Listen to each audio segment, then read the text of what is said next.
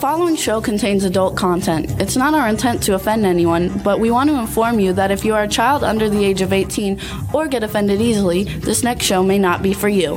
The content, opinions, and subject matter of these shows are solely the choice of your show hosts and their guests, and not those of the Entertainment Network or any affiliated stations. Any comments or inquiries should be directed to those show hosts. Thank you for listening.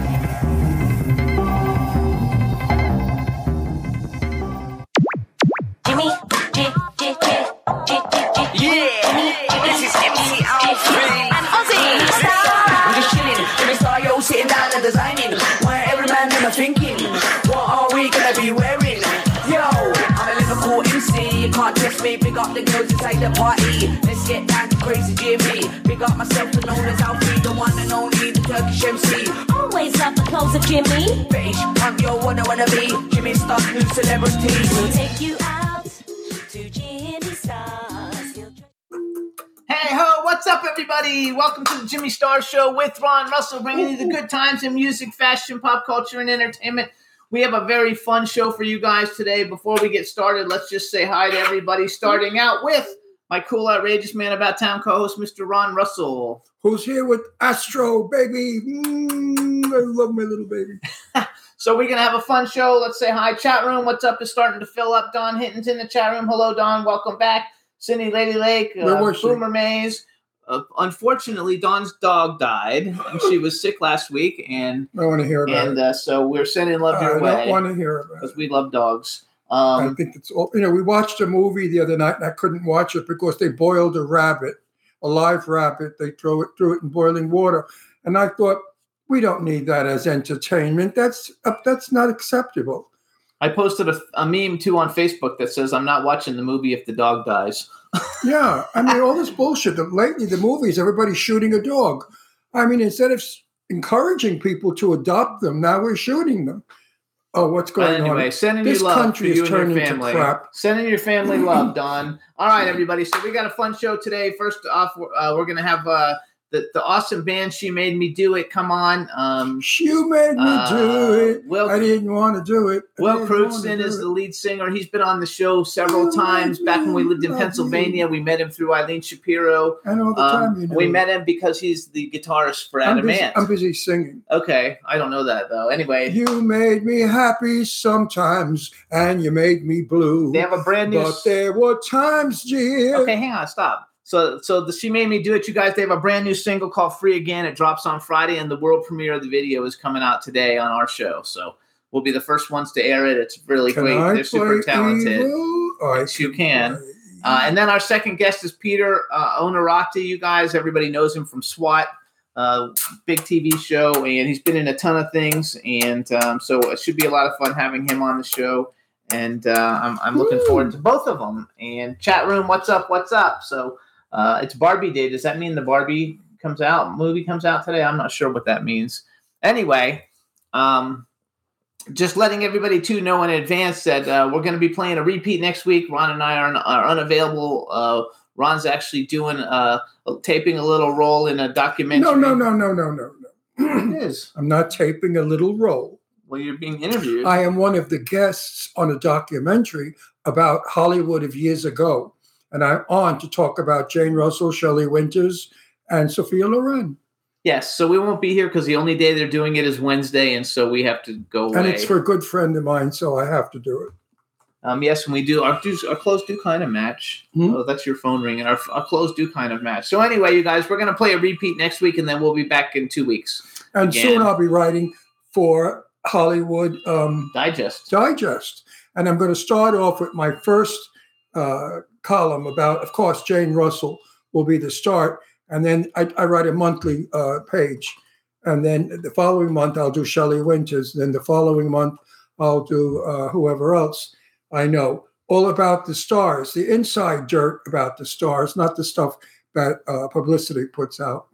So I hope you read it on Hollywood Digest with So- Ron Russell. So, uh, Lady Like says you have on a very sparkly necklace. A very sparkly necklace. Look I have that. one of them that he Diamonds has. are a Those are our matching stars. friend. Those are our A kiss stars. on the hand may be quite continental, but diamonds are Ron's best friend.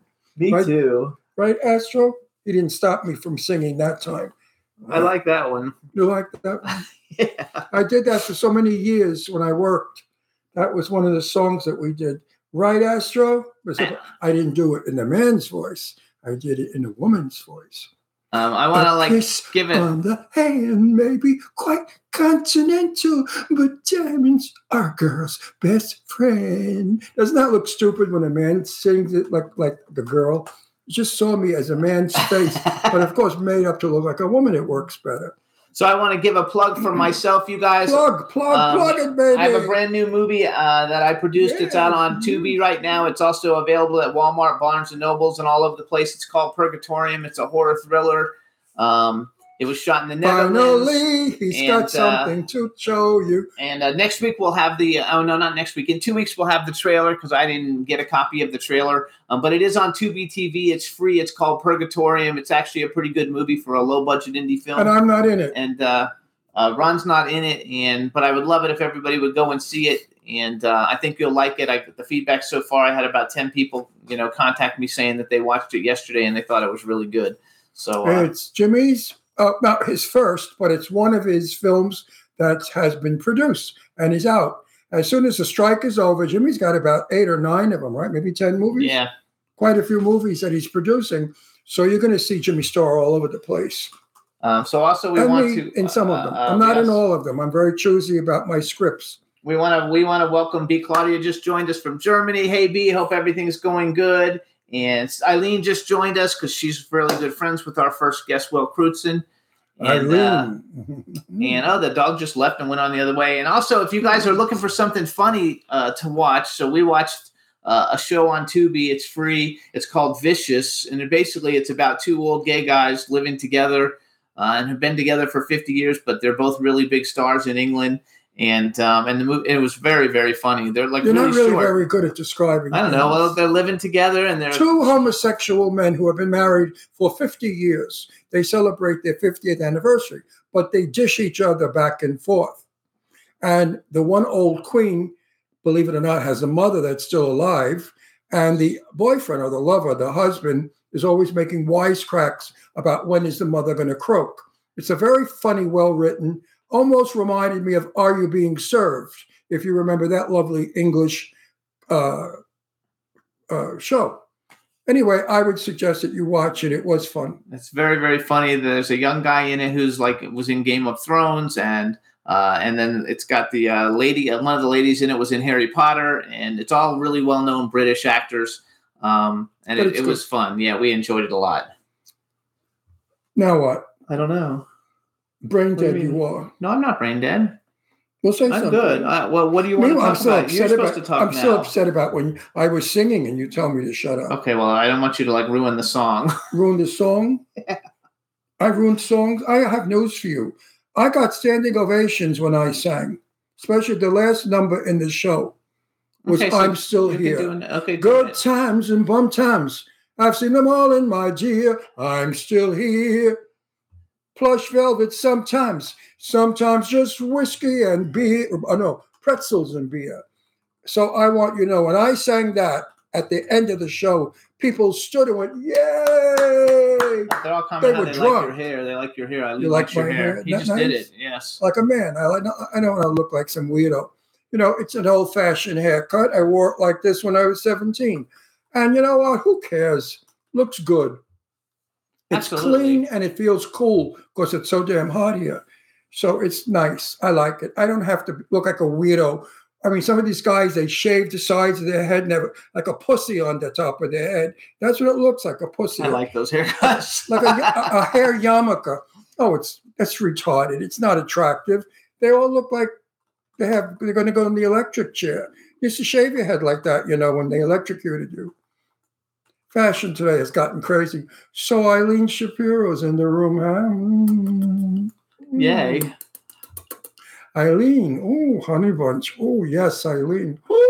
So we can. I can just remember the embrace, hugging you. Oh, I remember hugging you so tight.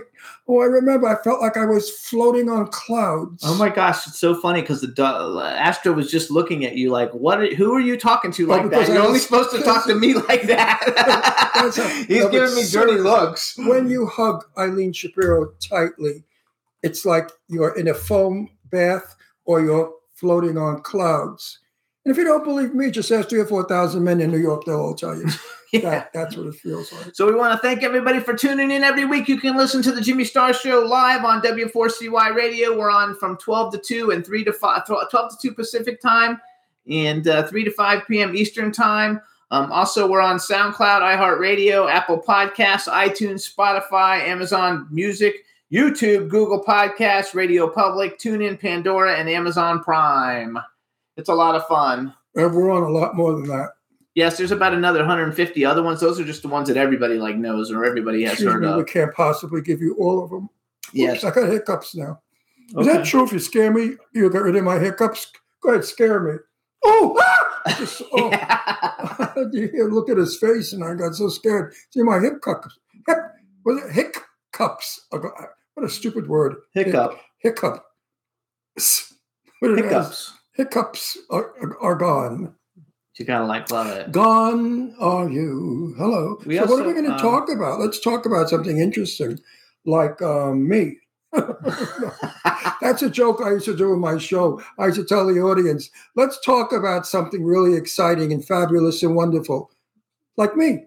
And everybody got a big laugh at that. You know, back in show business uh, 60 years ago, when I worked on stage, I did jokes that today really, I mean, I look back and I say, how people thought they were hilarious, I'll never know. But that's how naive the audiences were. They were not educated like they are today about uh, cross dressers, transsexuals, drag queens, and female impersonators. Uh, they just thought that you know the guys dressed up as girls uh, were uh, fairies that wanted to be women, but not true. Uh, when I impersonated uh, Jane Russell, I did it because it was a show, it was an act. I never lived that way. I never did it out off of the stage.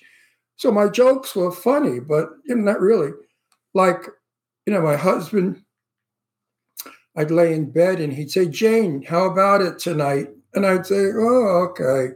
So he'd stand at the foot of the bed, you know, wiggling his body, making his wang go back and forth like that's supposed to turn me on, right? Well, I looked at him. I had to put down my sandwich, take off my glasses, and I said, "Oh, okay. Put let me. How um, okay. Um, feels good." And then he said, "I haven't put it in yet."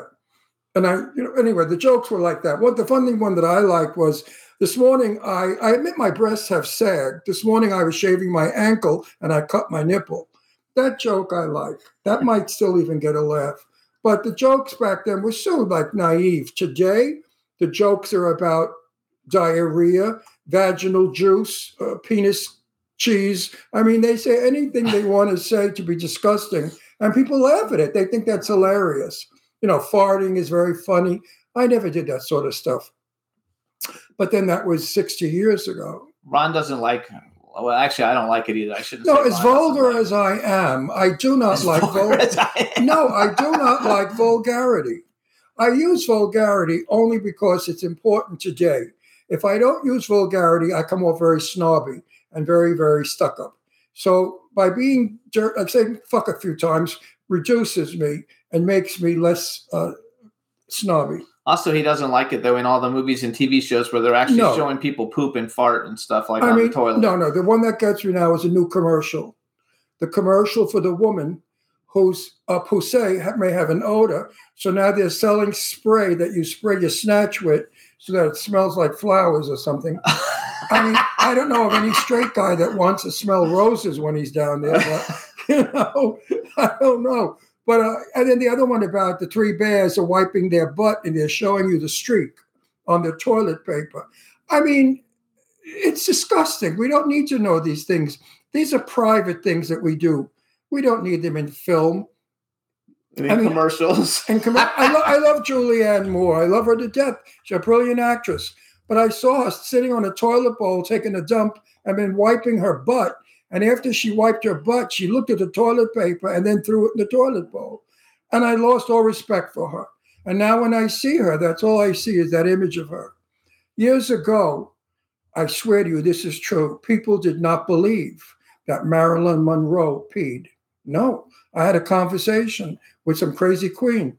He said, "Oh no, she doesn't do those things." I said, "What do you think? She made a, like a Barbie doll, plastic?" I said, "Of course she does everything that we do." Oh no, I don't want to hear about it. I don't. Want... People did not want to believe that the movie stars of yesteryear did anything like we did. They were on a pedestal. We held them up high as if they were beyond belief. They're the most beautiful, the most intelligent, the most wonderful. In the meanwhile, they were dykes, whores, drunks, dope addicts, and kleptomaniacs. All right, you ready? I'm ready. So somebody's here, and I don't know who's here yet. So let's go. Let him in, and let's see who we got. Hey, Oh, they're both together! Yay! Hi. yeah, we're together. Or are we? Because there's like a, you know, a divide here. For some reason. But that's all. It's a facade. Look. Shaheena, say something. Let's make sure we can hear you. Hello, good to be here. How are you? Oh my gosh, I love it. All right, everybody. Now we want to welcome to the Jimmy Star Show with Ron Russell, Will Crewdson, and Shaheena Dax, also known as She Made Me Do It, an awesome band. Hello and welcome to the show. And Will, welcome back to the show. Hey, yeah, it's been a long time. How yeah, doing, we were in? Pennsylvania. We were in Pennsylvania back then, so Long it's been a time long time. So how have you been? Yeah, very well. We've been working really hard getting new stuff together with this band, and uh, we've got a new single out on Friday. Um, we're very pleased with it, and I believe you're going to show the video. Yes, we are. First After, time. after we Are- talk to are, you, you we're bigger gonna. stars now than when we interviewed you a while back? Uh, well, Have you, have you slightly, gone further? Is the word question? slightly, you know. I Only can't one measure He's the gonna amount. brag. No, he's not. He doesn't No, I brag think for that's himself. bullshit. I think look at her. Look, she looks outrageous. You know, who she reminds me of. I don't know, but she's Uh, outrageous. no, no. Uh, you know, uh, the crazy blonde that we like so much, oh, Joanna. Joanna Heckman. We have this movie star, uh, uh, actress friend. Her name's Joanna Heckman, and it's, when I saw you, I immediately thought of her. And she's in a bunch of horror movies. Um, Oh. and she's very cool, but she's very cool, and she's like cool with the hats and the hair and everything, just like you. She's But you pretty know like you. I, I'm an actor, but in order to eat, I had to be something.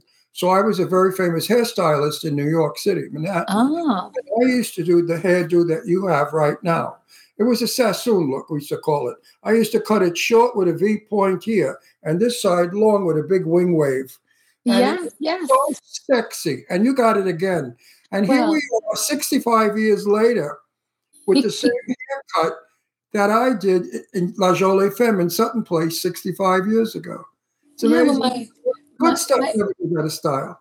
My hairdresser is, is really good. Uh, my friend Dory at the vegan hair salon in, in London. And uh, and then I went swimming this afternoon. So this is a little bit of the Lido in the hair as well. I love it.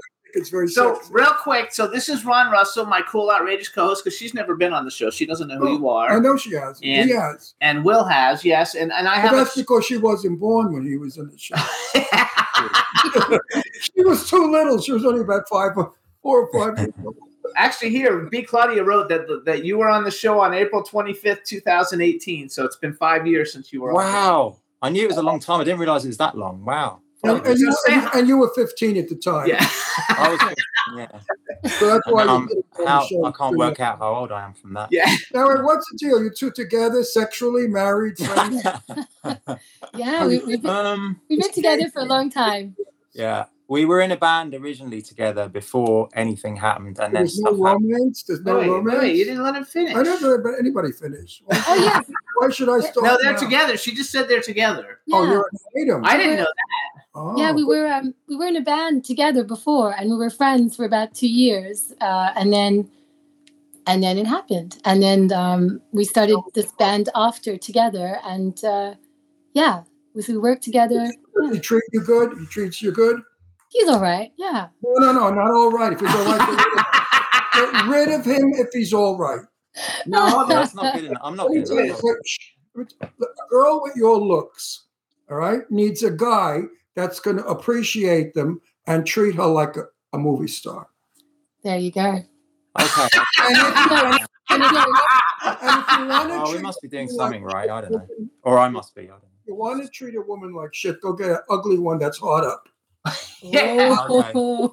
This little cutie ain't oughta. No, I like. Feel look at these. Uh, But it'd be good to her, or she's a goner. Believe me.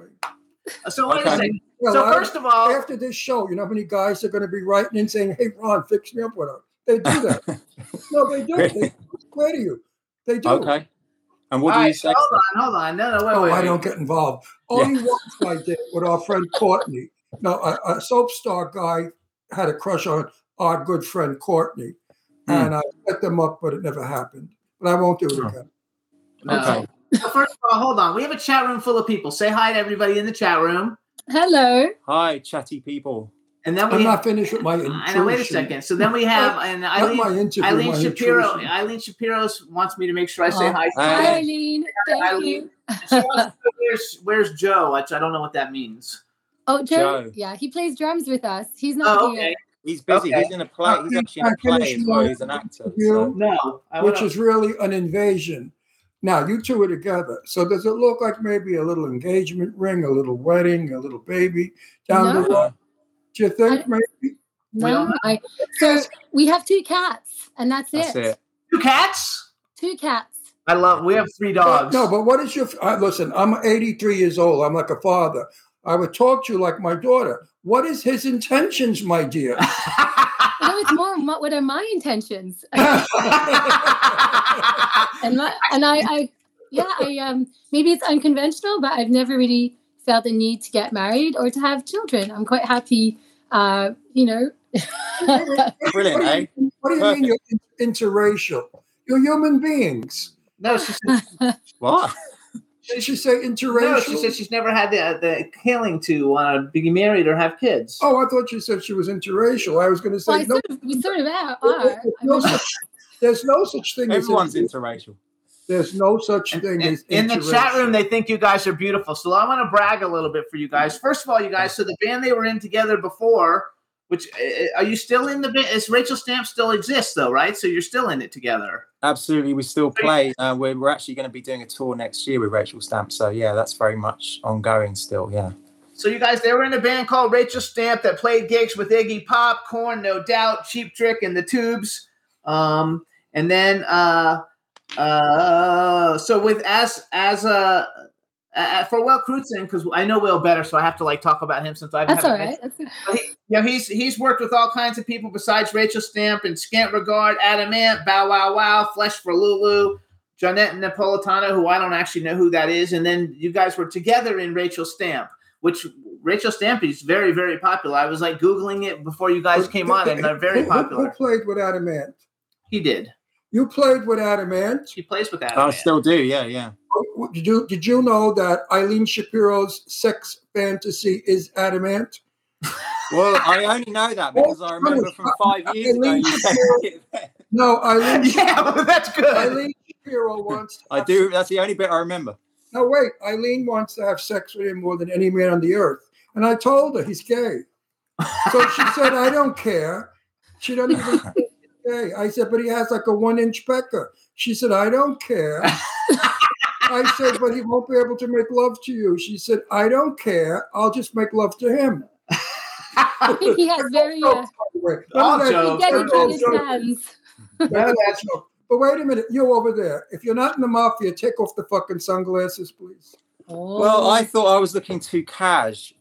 Take. Oh no! You- Now you it shows how handsome you are. Now we see your face. Is Now that okay? know you But I love. love my shades. You can, and these are these are really cool because you can actually see with them in the dark. But- Which I love, but, um, you're hiding from the cops and you're in the mafia, you wear sunglasses. Actually, so we talked about Eileen so much, we just want to give a plug, you guys. Google and, and go on and purchase Waiting for Adam, Eileen's book about uh, working on getting her first interview and all the famous people she interviewed on the way to it, which you're probably in that book too, Will. I would imagine you are. And uh, so get her book, you guys, Waiting for Adam by Eileen Shapiro. and Eileen Shapiro was going to meet Adam Ant, and she used so much FDS that she got an infection in her snatch, and she couldn't even I don't know what that is. You know what FDS is? That's an Feminine, American uh, ism. fe- feminine deodorant uh, spray. Spray. Oh,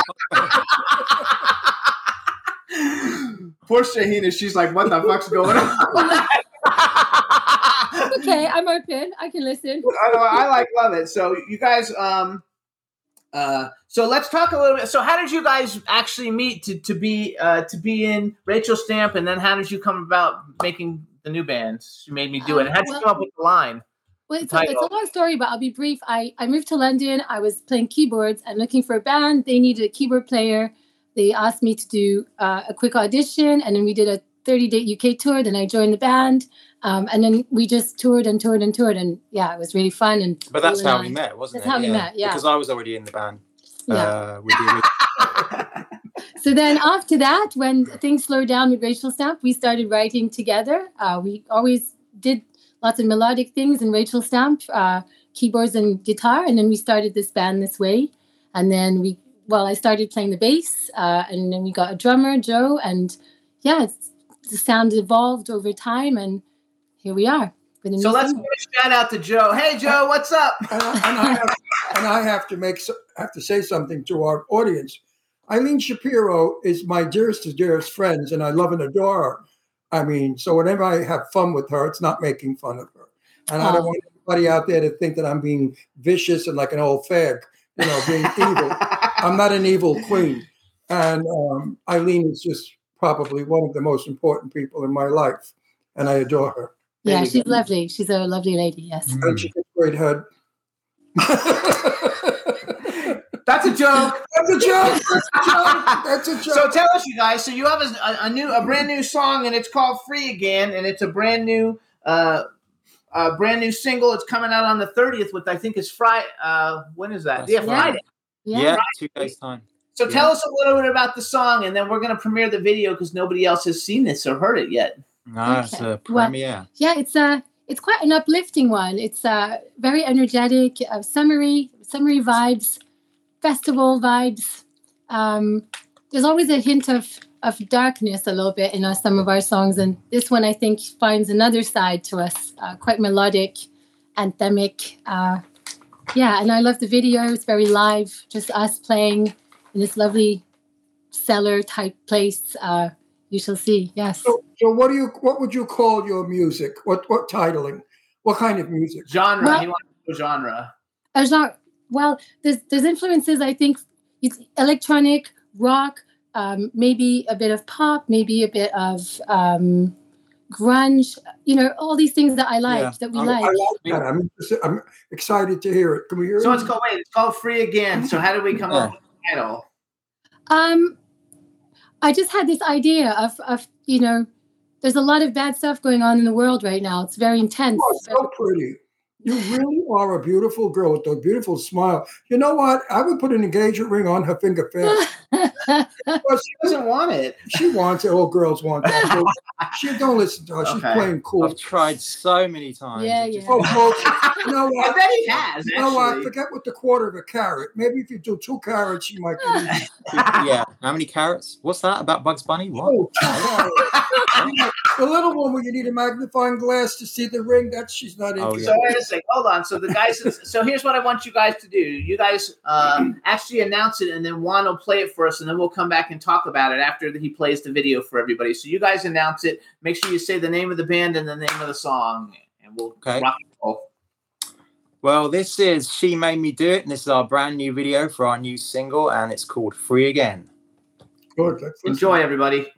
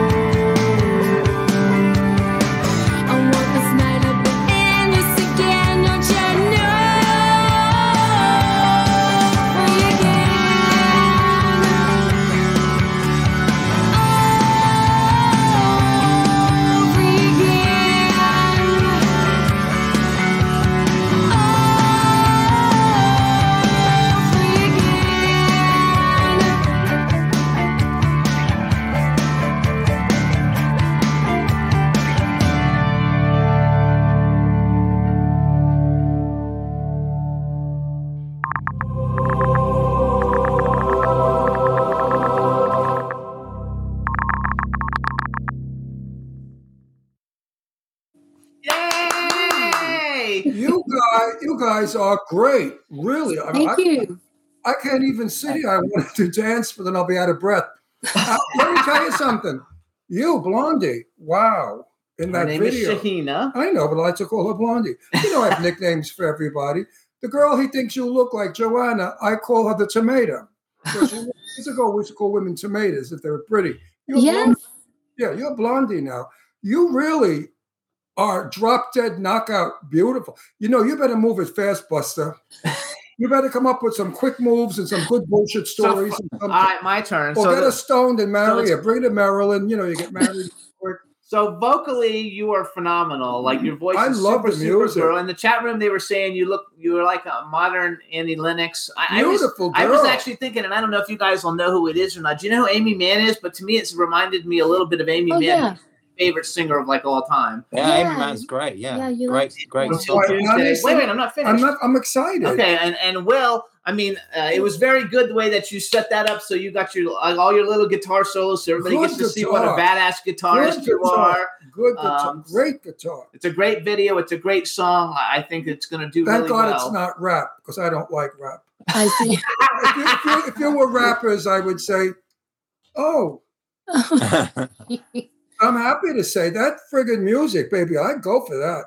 I mean, remi- also you know why? Because it reminds me a little bit of when I was young. You know, when the rocket, when the he- he- heavy metal first came out a little bit before they got too heavy, when they were starting to do a when they little, were rock. well, like heard it through the grapevine, that kind of music. and your music has that same momentum. You know, have it heard it through the grapevine, the original. yeah, yeah. oh yeah, absolutely. You know that beat, bum bum bum bum bum bum bum. bum. It was in your guitars, and I love that. That turn, look, I got goosebumps. I swear to God, Uh, that, that turned me on. I don't know why you people aren't up there big time. I mean, you got to get up there, kids. They are. Well, that's Thanks. I mean, I don't know where you are. I mean, I'm not. I don't follow music anymore. I because it stinks. But you know, a lot of people are good. But I, you guys are great. I I would go to see you in concert if you come ticket, of course.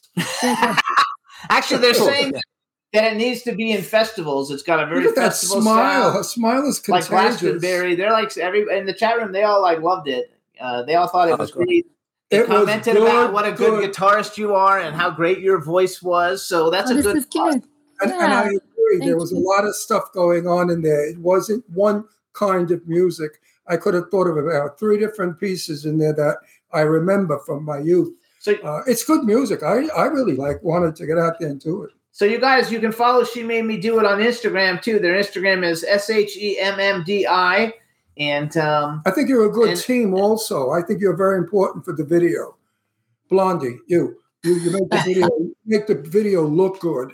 And you guys, the Um, website is is uh, is is the same as the Instagram, but it's a dot com. So it's s h e m m d i dot com. How many? How much music have you guys released under She Made Me Do It? Have you released a lot of music? Yeah, Yeah. yeah. we've had like well, we did two albums, but over the last few years, we've just been doing E- EPs.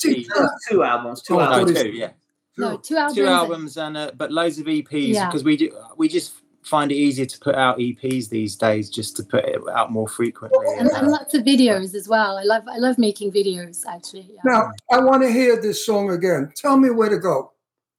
well, it'll be all over every. It'll be all over Spotify. Jimmy, we're married. Can I punch him? Because I want you know married people are allowed to smack each other around. No, not till- No, no, no. Listen, listen, listen. That's a pre publicity. You ever hear of that, baby? Jesus Christ. These young ones today, they know nothing. Listen, now I'm playing stupid, of course. I'm, I'm an old man. No, I like your music. How do I get your music, kids? Is it on the radio? Yes, on computers. Basically, it's all on Do I have to computers. pay for it. This will be. Sorry. Do I have to pay for it? How Uh, much? no, it's on. If you've got a streaming service, it'll be there. And it'll be on YouTube everywhere. Um, but it's going to be on our EP, which will be doing CDs of our EP, and there's five Oh, other really great tracks on that. Now, what's an EP? Yes, you do. I know. I'm making believe. I know, but everybody knows. Otherwise, they There's a lot of people that watch us, Jimmy. That if they don't know what an EP is, they're not watching our show because no, not. no, they're, they're people my age that like me, not you. Me, me, me, me, me, me. And I want to help. But no, I get, I get emails. Spotify, you guys, it'll be on Spotify, YouTube. Sometimes I get Spotify, emails. Apple Music, all that. Sometimes I get emails and they'll say to me, Ron, I watched your show, but I didn't know what they were talking about. And then I would email back, How old are you? I'm 73, I'm 71, I'm 80. And I feel, you know, these people need to know because they don't know what EP is or they don't know uh, what Spotify is. You're 83 and you have a Spotify account. I'm in the fucking business. Of course I. I've been in the business 66 years. If I don't know by now, I'm brain dead. But I have so you guys can go. I have fans that are all over the world, by the way. And these people are older and they just don't get it. And that's why I ask you, young kids, I play stupid. How do I get your music? What does it cost? Mhm. And what's an EP? You know, Okay. nice and tell Doing a service. be nice and tell all the elderly people because you know they're my age. They came up with the best rock and roll there is in the world. Well, Well, there were EPs back then. I gotta say, you know, Elvis put out a few EPs. Oh, Yes. yeah, I mean, they came up with Chicago, Iron Butterfly, Pink Floyd. We came up Hmm. with the great. I mean, you guys don't have any kind of music like we had. We had the very best. But this is but this is great because we have lots to, to be influenced with. You know, You're standing your. You're subconscious. standing on the shoulders of those great stars. Yeah. I mean, yeah. I know. I think so. and your too. music is up there with them. It's just as good. If this were 1967, everybody would be stoned out of their minds at a club dancing, having a great time. That's what we want now. I was Actually, they're I was pure like the driven B. snow. Cla- B. Claudia in Germany is telling to tell everybody that the graphics on your site and your cover CD are phenomenal. And you guys, the website is again shemmdi.com. And if you follow them on Instagram, they'll post like all the different stuff that they got going on. And if you go to iTunes or Apple Music or probably Google Play and all the uh, Spotify, you can listen or you can download all the different songs um, and then watch their videos on YouTube. Do you have a lot of videos on YouTube? Yeah, we got a ton, yeah. We've got some Yeah. animation ones and live Oh. ones as well. serious side, I discuss with a lot of people that come on our show with your kind of music. And I say, I'm so happy. I don't want to say it's back. I want to say it's never left. And your kind of music has never left. It's been here for 40, 50 years. And I'm so happy that it's still here and that it's becoming very, very popular again. Rap is starting to like fade away. And what you're doing is starting to happen. And I know that you have a very, very big career ahead of you. If you play it well, marry her so nobody else gets her. Because if you lose her Oh, as a singer, you're screwed. I think you guys need. Uh, our chat room thinks you guys should have your own reality TV show, and that you should be on TV. And and they also and have me as your father. and they want to know our, Okay. our they want to know if uh, if with any of the bands that you're involved with, do you have any summer tours coming up? Anything that you're going on tour with, either one of you, or Uh, together? Well, we have a couple of gigs lined Yeah. up end of summer, um, and we'll do a few other gigs uh, as well. But I think for me, it's mostly getting this EP out um, and rehearsing them so we can play them live at the next shows. Yeah, Uh, yeah. we're doing. Are you coming to LA at any time? oh, we'd love to. Uh, we'd love to. Not yet, but Are soon, you? hopefully. Are- Are you as a Yeah. guest? Not yet. Not yet. So I have a question. So Friday is I'll come to see you. So wait wait Friday is the single coming out or the whole EP's coming out Friday? No, just the singles coming out on Friday, and the, the EP will be out in August. Yeah. So Okay. uh, when we're playing, because we're playing Yeah. quite a big festival in, in London in August. In, in- in my day, an EP was an LP.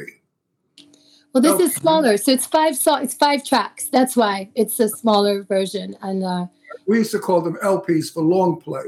yeah, yeah, we did that. Well, yeah, that's done a whole usually a whole album. Uh, It's this is al- five tracks. An LP has to have more than five songs. I know that. I, oh, I know that. I want my audience to know. But uh, vinyl is so big again. I can't believe Yeah, it. I yeah, it.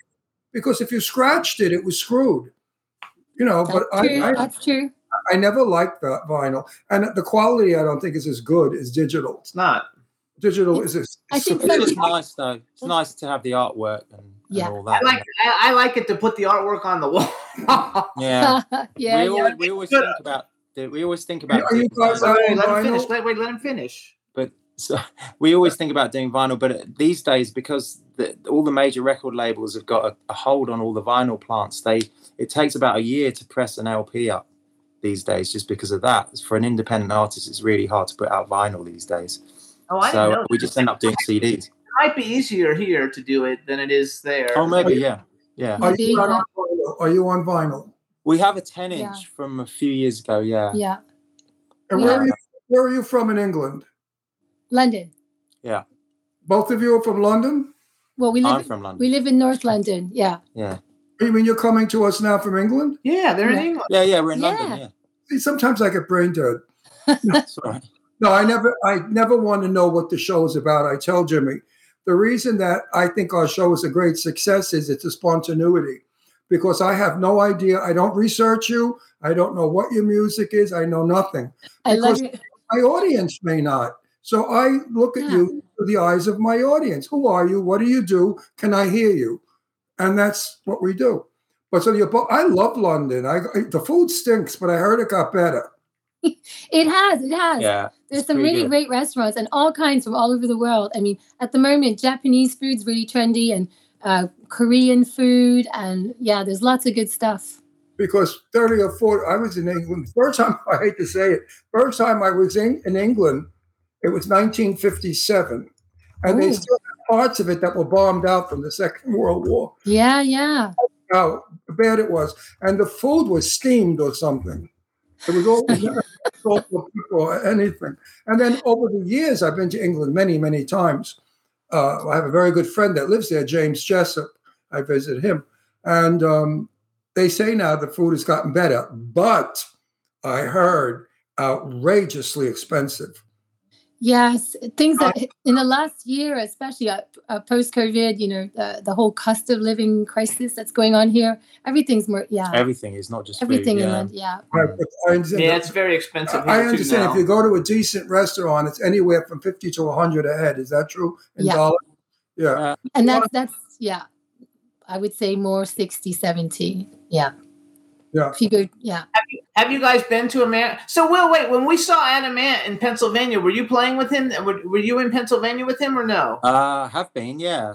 Um, so when what year was that you saw him?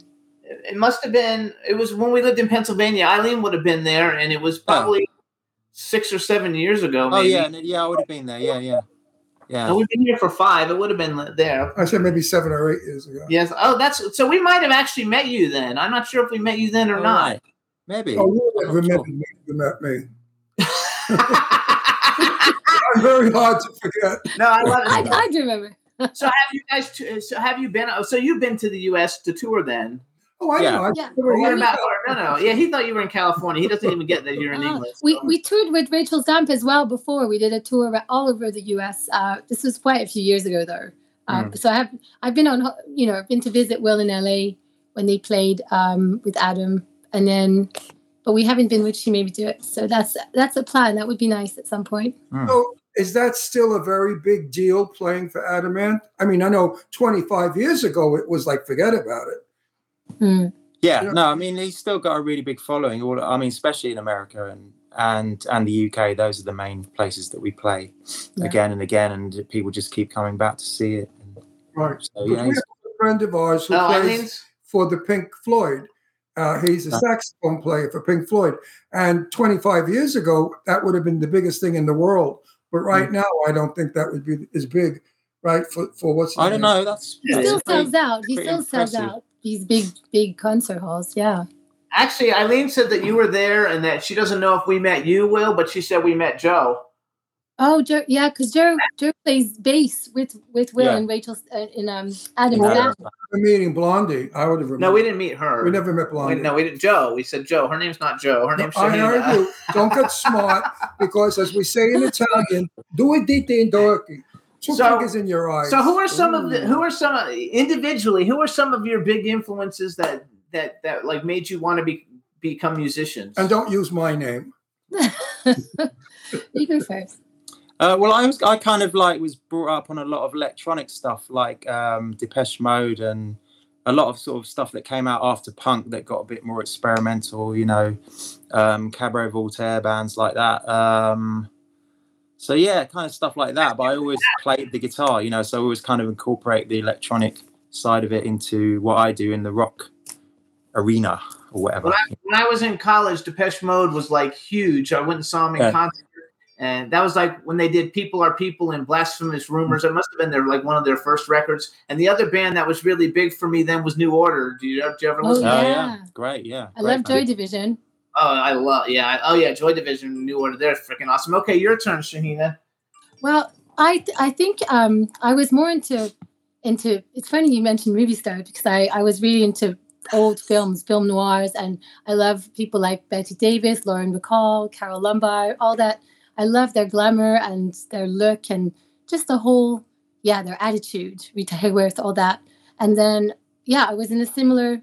I loved I loved all the bands Will talked about, so we have this in common. But also, I love the grunge, the energy of of that whole explosion of grunge, and I love a bit of rock as well. So um, after Rachel Stamp, when I was playing keyboards and doing backing vocals, I just wanted to do something else, something more, and I found I had a lot to write about and to sing about. I wanted to say something, and then playing the bass also added another element, bass and singing. It's yeah, and it's kind of evolved naturally into this. You'll like this. You'll like this because he is like the uh, he is like uh, like an authority on the golden age of Hollywood. He was best friends with Jane Russell. He had met Bette Davis, Oh wow! Elizabeth Taylor. Who was it? Lauren. Who did she say? Lauren Bacall. Oh, Yeah. and He, he he went to a party and sat on her lap. sat on her lap. Um, Oh my goodness! what happened was it was a thousand dollars a plate luncheon, and every queen in New York City bought a plate. So there was like 14 people at the table. I went there to cover it, and there was no seat for me. And I said to Lauren, "What am I supposed to do? Stand here while you all eat?" She said, "Hell no." She said, "Get over here," and she made me sit on her lap. Of course, I didn't want to hurt her, so I sat for a little while, and then she yelled out very elegantly, "Get this man a fucking chair." So I knew I loved her. I knew I loved her. She's From that- amazing. I mean, she was the most delicious woman you ever want to meet. So elegant, so chic, so fabulous, but so down to earth. It was a wonderful combination. he knew a Oh. bunch of them, though. Tab Hunter. Oh, yeah, Jane Tab Russell Hunter. was like a friend, like a best I- friend. I with hung the out with Jane. Wow. Jane and I, I used to impersonate her on stage. Uh, Jane and I were best friends for many, many years, like brother and Well, sister. listen to this. I had to cancel my ticket to go see Gentlemen Prefer Blondes tonight at the BFI to be with you here tonight. the, I'm not Great kidding. Movie. a It was great worth the it. movie or the play? I, on this, the movie. They're, they're playing. They're playing um quite a few movies um in this series at the moment. This uh, Howard Howard uh, Hawks uh, It's a, it's a series. great movie, and Jane loved doing it. And she said that Marilyn was a very uh, shy, scared to death little girl who was controlled by all the wrong people. And that Marilyn, that, I, one story I, I, I, really shouldn't say, but it's true. They were rehearsing the uh, opening number uh, with just two little girls from Little Rock Yeah. obviously Marilyn probably hadn't showered that day. And Jane had to say to her, Marilyn, shower tomorrow because you smell of a woman. And so But that's I- impossible. She smelled of Chanel number five all the time. What are you talking about? But I understand that when she lived in Manhattan, a friend of mine went to see her on a matter and she answered the door naked and oh. smelled. So I don't think Marilyn was all all up here. And I I- think yeah. people knew that and they took advantage of her. But Jane said she tried very hard because Jane was a born again Christian. And she said to Marilyn, Go to my church. I think they can help you. And Marilyn went. And the next day, Jane said to her, uh, What was it like? And Marilyn said, Oh, it's not for me, Jane. And Jane said to me, Had she stayed with the Christians, she would be alive today. Wow. She wouldn't have been murdered because the Kennedys and the mafia did murder her. There's no question about that. We know that She was very she was very troubled for sure. very Yeah. troubled girl, very troubled, but very beautiful. Absolutely. Jane liked her. Jane took her on as a sister, like a kid sister. I remember Jane said to me in the morning, she, Marilyn would never be on the set. And everybody was waiting and waiting and waiting, but they were afraid to say anything. Jane, you know, was tough like me. Oh. So Jane went over to her dressing room door, banged on the door, and said, Come on, Blondie, let's go. We have a movie to make. You got 10 minutes to get on the set. And Marilyn said, Okay, okay, Jane. Was afraid of Jane. Wow. Those are the stories that I'm going to talk about in the documentary that I'm in on next Wednesday. I have they asked me to come into a documentary I need about to watch this. about old Hollywood. If it gets I love it. I love all those. I have so many books about it. I've read so many biographies. Of, Well, they, they were they were stars on the outside, Hmm. stars to you, but if you knew them on the inside, they were lesbian, homosexual, drug addicts, kleptomaniacs, alcohol. Don't ruin that for people, though. No, but I'm saying they were troubled people. Yeah, yeah. You know, Well, I think Because- I, to survive in that world, you know, it was a harsh world.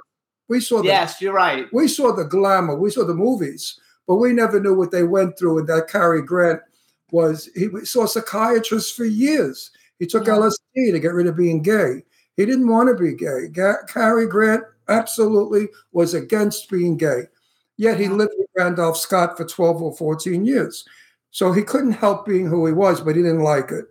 Well, there were all these, um, all these, you know, unwritten laws. You couldn't really be yourself. You had to always be the facade, be the image. It was so Yeah. controlled by the I studio. think, I think Yes. Ca- Cary Grant really wanted to be married to a woman. I think Cary Grant preferred straight life to the gay world. He never partook in the gay world. He always lived in the straight world, only sexually. I love gay. Cary Grant. Yeah. And there's so many stories. There's a lot of things I won't talk about that I've been told by stars that I just I, that I won't do. So it. wait, let's just say Shaheena, let's give you a thing, and then uh, then we're gonna give one for for Will too. Okay, so like if Are we going to hear them again? um no, we're not gonna hear them Why? again because they're leaving in ten minutes. Well, can we Uh, have more music? No, because I only have one video. I'm Why not do you gonna only play it have one? Again. Anyway, because do you because we only- never play more than one because we Yeah, talk. but that's because some of them don't are not good. But I'd like. Good. So let's say- because they're good. Shaheena, let's say like you you uh, let's pretend like you were an actress or you were gonna be a singer in a movie. yeah. Uh, any any of the golden age movies, what movie would you have liked to have been in? Like that you? Uh, "Yeah, this oh, Casablanca.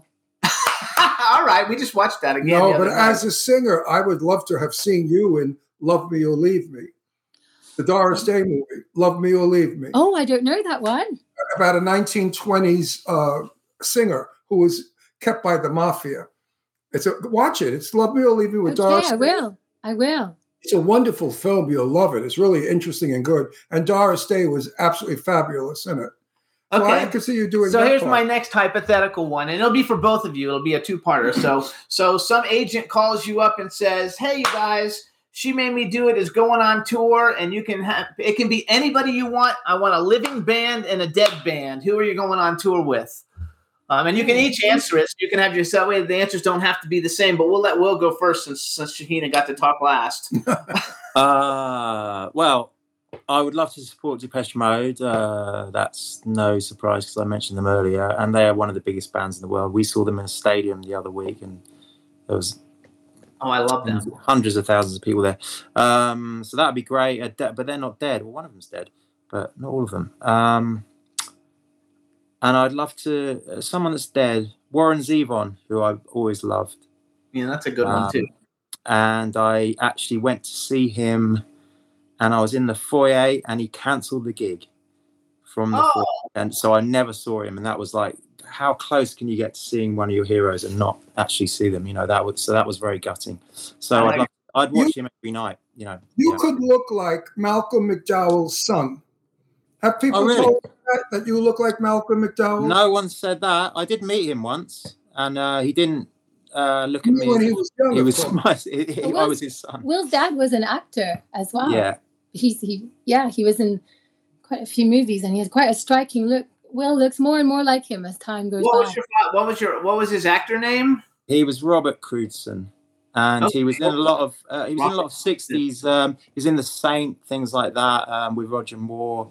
He was in some Joan- ham some ham horror films. Um, I love Hammer horror films. 'cause Joan I love horror. Yeah, the last the last Joan Crawford film she ever did, he was in that. Um, yeah, a lot of, a lot of That's stuff. cool. Yeah, And you you didn't want to follow his steps into into the film world, and you went to music instead. Yeah, I've never really fancied acting. Really, I just uh, I've always played the guitar from very young, so and that's what. what Blondie. I, I love it. Blondie. I think he's really cute. He's Him? very, yeah. And I think you better say yes before some of the children comes along take him away. But we, we're quite happy. The thing is, it's it's almost like it's fine. There's no need to change anything. It's all good. it good. ain't broke. I, I believe in marriage. Uh, I don't he's 83, so he's Oh. no, no, he's no, bullshit. Young people today are finding out that paper, for some reason, psychologically or whatever, bonds you and makes you a family. I don't care what you say. I know people have had children now without being married, and they live together, and that's a lousy family structure for the child because Well, the child. Having children. But so our cats They- they say there's such a thing as like, I'm sorry, honey. No. So we have to go back to you, Shaheena. Bands, bands you would like to be playing with. Well, I really like The Cure. I've Oh, always loved too. The Cure. I mean, I saw them in concert in New Orleans, like a long, long, like in the uh, in like 1987 or 88 or something. And uh, they're awesome. And you know what, what kind of freaks me out though is that Robert Smith hasn't changed his look at all. He looks like the same. He's just kind of like fat and looking like that. it's, yeah, it's interesting, right? He's too, yeah, yeah. But the, it needs the, the guitar and the, the melodies and these perhaps more the earlier albums. To be honest, I relate much more to the earlier. Uh, I the love her. I you think know, she's fabulous. so well spoken. I love to hear you speak beautifully. You Oh, really thank do. you. You're very well. You sound intelligent. If you don't marry this girl, I'm going to come there and bang you right in the head with a Wait, wait, hand. okay, so that's, that's a living band. What's another band? Give us one more. They could be like dead or like not everybody's It's to be alive. someone that's dead as well. Then Well, um, well, I guess you you know Nirvana, right? Oh yeah, that's a good one. I mean, when when that smells like Teen Spirit came out, um, that was amazing for me. The rage and the the energy and the attitude. So, yeah, that would be that would be pretty cool to support would them. like hear you Mhm. actually cover like like smells like Teen Spirit or something. Like you would be like. But too many people. Too many people do that. That's the problem. You have to be really clever with picking songs to cover. We've already done a Cure song. We've covered uh, Three Imaginary Boys. Oh wow! I, Yeah, okay. people like it. We, we the, the, the music we just heard is good. You don't need to do a cover. Your Oh. music is original. Trust me. I think I that love. You, you know, what? Th- This song, this this particular song, we, we wrote it, and how it took us half an hour. It happened like this. It's the weirdest thing. You know, when that happens, it's magic. Uh, literally, it just came together super quick, and the lyrics came a little bit after. Yeah, so it's, it was quite a. I I I like your song. So I have a thing about my car. We call my car the Academy Award of Music. If your music Oh. is to my car, it's good music. And Jimmy is going to download you into my car. because Excellent. I will definitely play you. when which I'm is good because only about one out of like twenty people who come on who do music. I mean, there's like get nine, it. nine, no, there's nine million, nine million Peggy Lee and Johnny Mathis songs on. Oh, He's a big Johnny hours, Mathis fan. hours and hours of them, and select music of people I like. I really swear to God, no bullshit. I'm not lying. Everybody out there, no smoke up anybody's ass. The truth. I think your song was terrific. thank you very much. Thank And I you. think it's going to sell like crazy. So you guys, here's where you're gonna go. First of all, follow. She Made Me Do It on Instagram. It's S H E M M D I. The website is S H E M M D I.com for She Made Me Do It. Um, this is Shaheena Dax and Will Crewdson. Um, they also have another band, Rachel Stamp. You can check out that stuff, but go get all the She Made Me Do It music. The new song is called Free Again, and it comes out Friday in two days. Download it, watch the video, make the video go viral, you guys, so they can get more notice And and they'll get more shows. next week we have a, uh rerun of this show, maybe. Yeah, we're gonna do a rerun of this show next so week. So your song will play so it'll again. play again next week. Oh, then- great. great. I mean, tell our guy, our, our what is it called? One. Juan, Our engineer. our engineer, to play it again in a couple of weeks on somebody else's show when we have guests. no, I really like it. I want to push it because I think that people should buy it. It's good music again. It's not this crappy rap shit that nobody they just talk. It's stupid.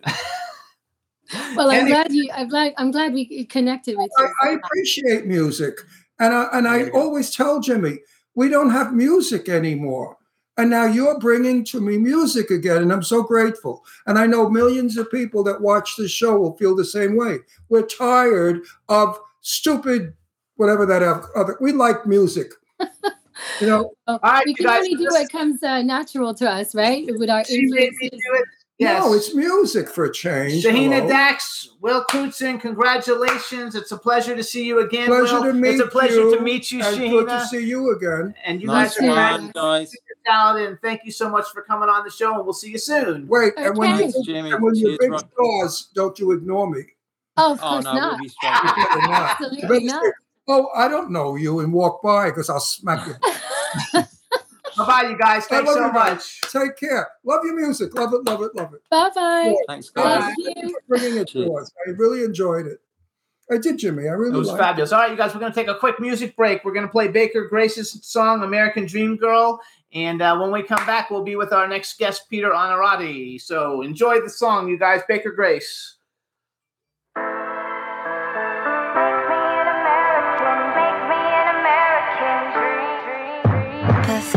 My smile, December denial. Dressed up to match the decor.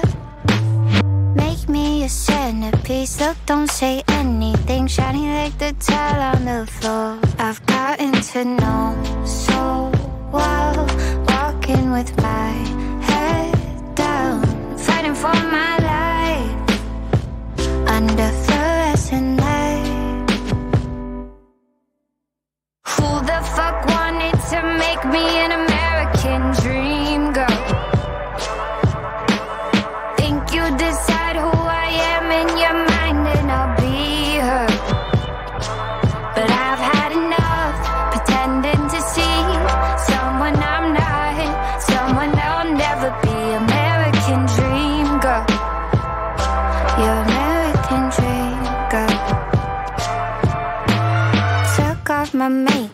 stayed up real late, analyzing the size of my waist. Wasting my energy, there's so much more to me. Beauty's embarrassing. Everyone's looking, I hope they don't notice. I'm drowning in my pain in Chanel number five. Who the fuck wanted to make me an American dream girl? Think you decide who I am in your mind and I'll be her. But I've had enough pretending to see someone I'm not, someone I'll never be. American dream girl. Your American dream girl. I'm not gonna hold back. I'm not gonna stay low. I'm about to be the best you've ever seen. So you keep your ego. I won't keep my mouth closed. I'm not gonna be your American dream girl. Internalize little lies like fireflies. Flicker and flicker. Internalize little lies like fireflies. Flicker and flicker. Who the fuck wanted to make me an American dream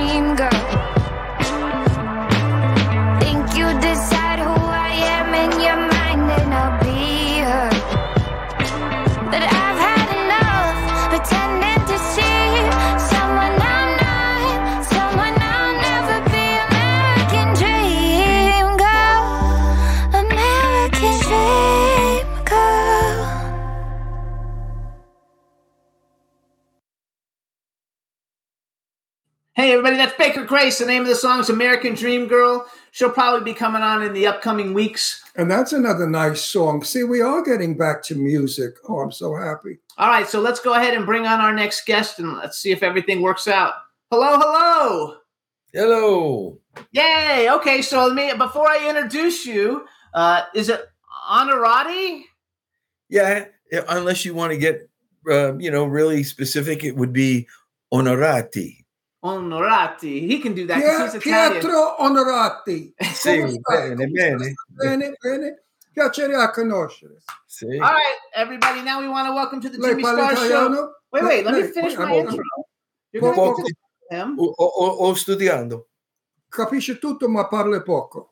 Sì, un poco. All right, everybody. Now we want to welcome to the Jimmy Star Show with Ron Russell, Peter Honorati. Onorati. It's a beautiful name. Welcome to the show. Uh, this is my cool, outrageous man about town coast co-host Ron Russell. You know what? Italian names are very beautiful if they're pronounced correctly. That's right. You can't believe how my name was slaughtered all these years on, the, you know, on the football field and you know college. And when they were announcing my name, if my grandmother didn't know my number, she wouldn't know it was me.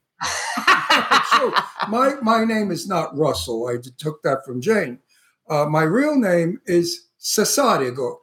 Now, Cesarigo in Italian is nice, but in American they butcher it Cesareco or whatever the Yeah. hell they Yeah. So I, I didn't want that name uh, for stage. So I took Jane Russell's name because I There- there her. go.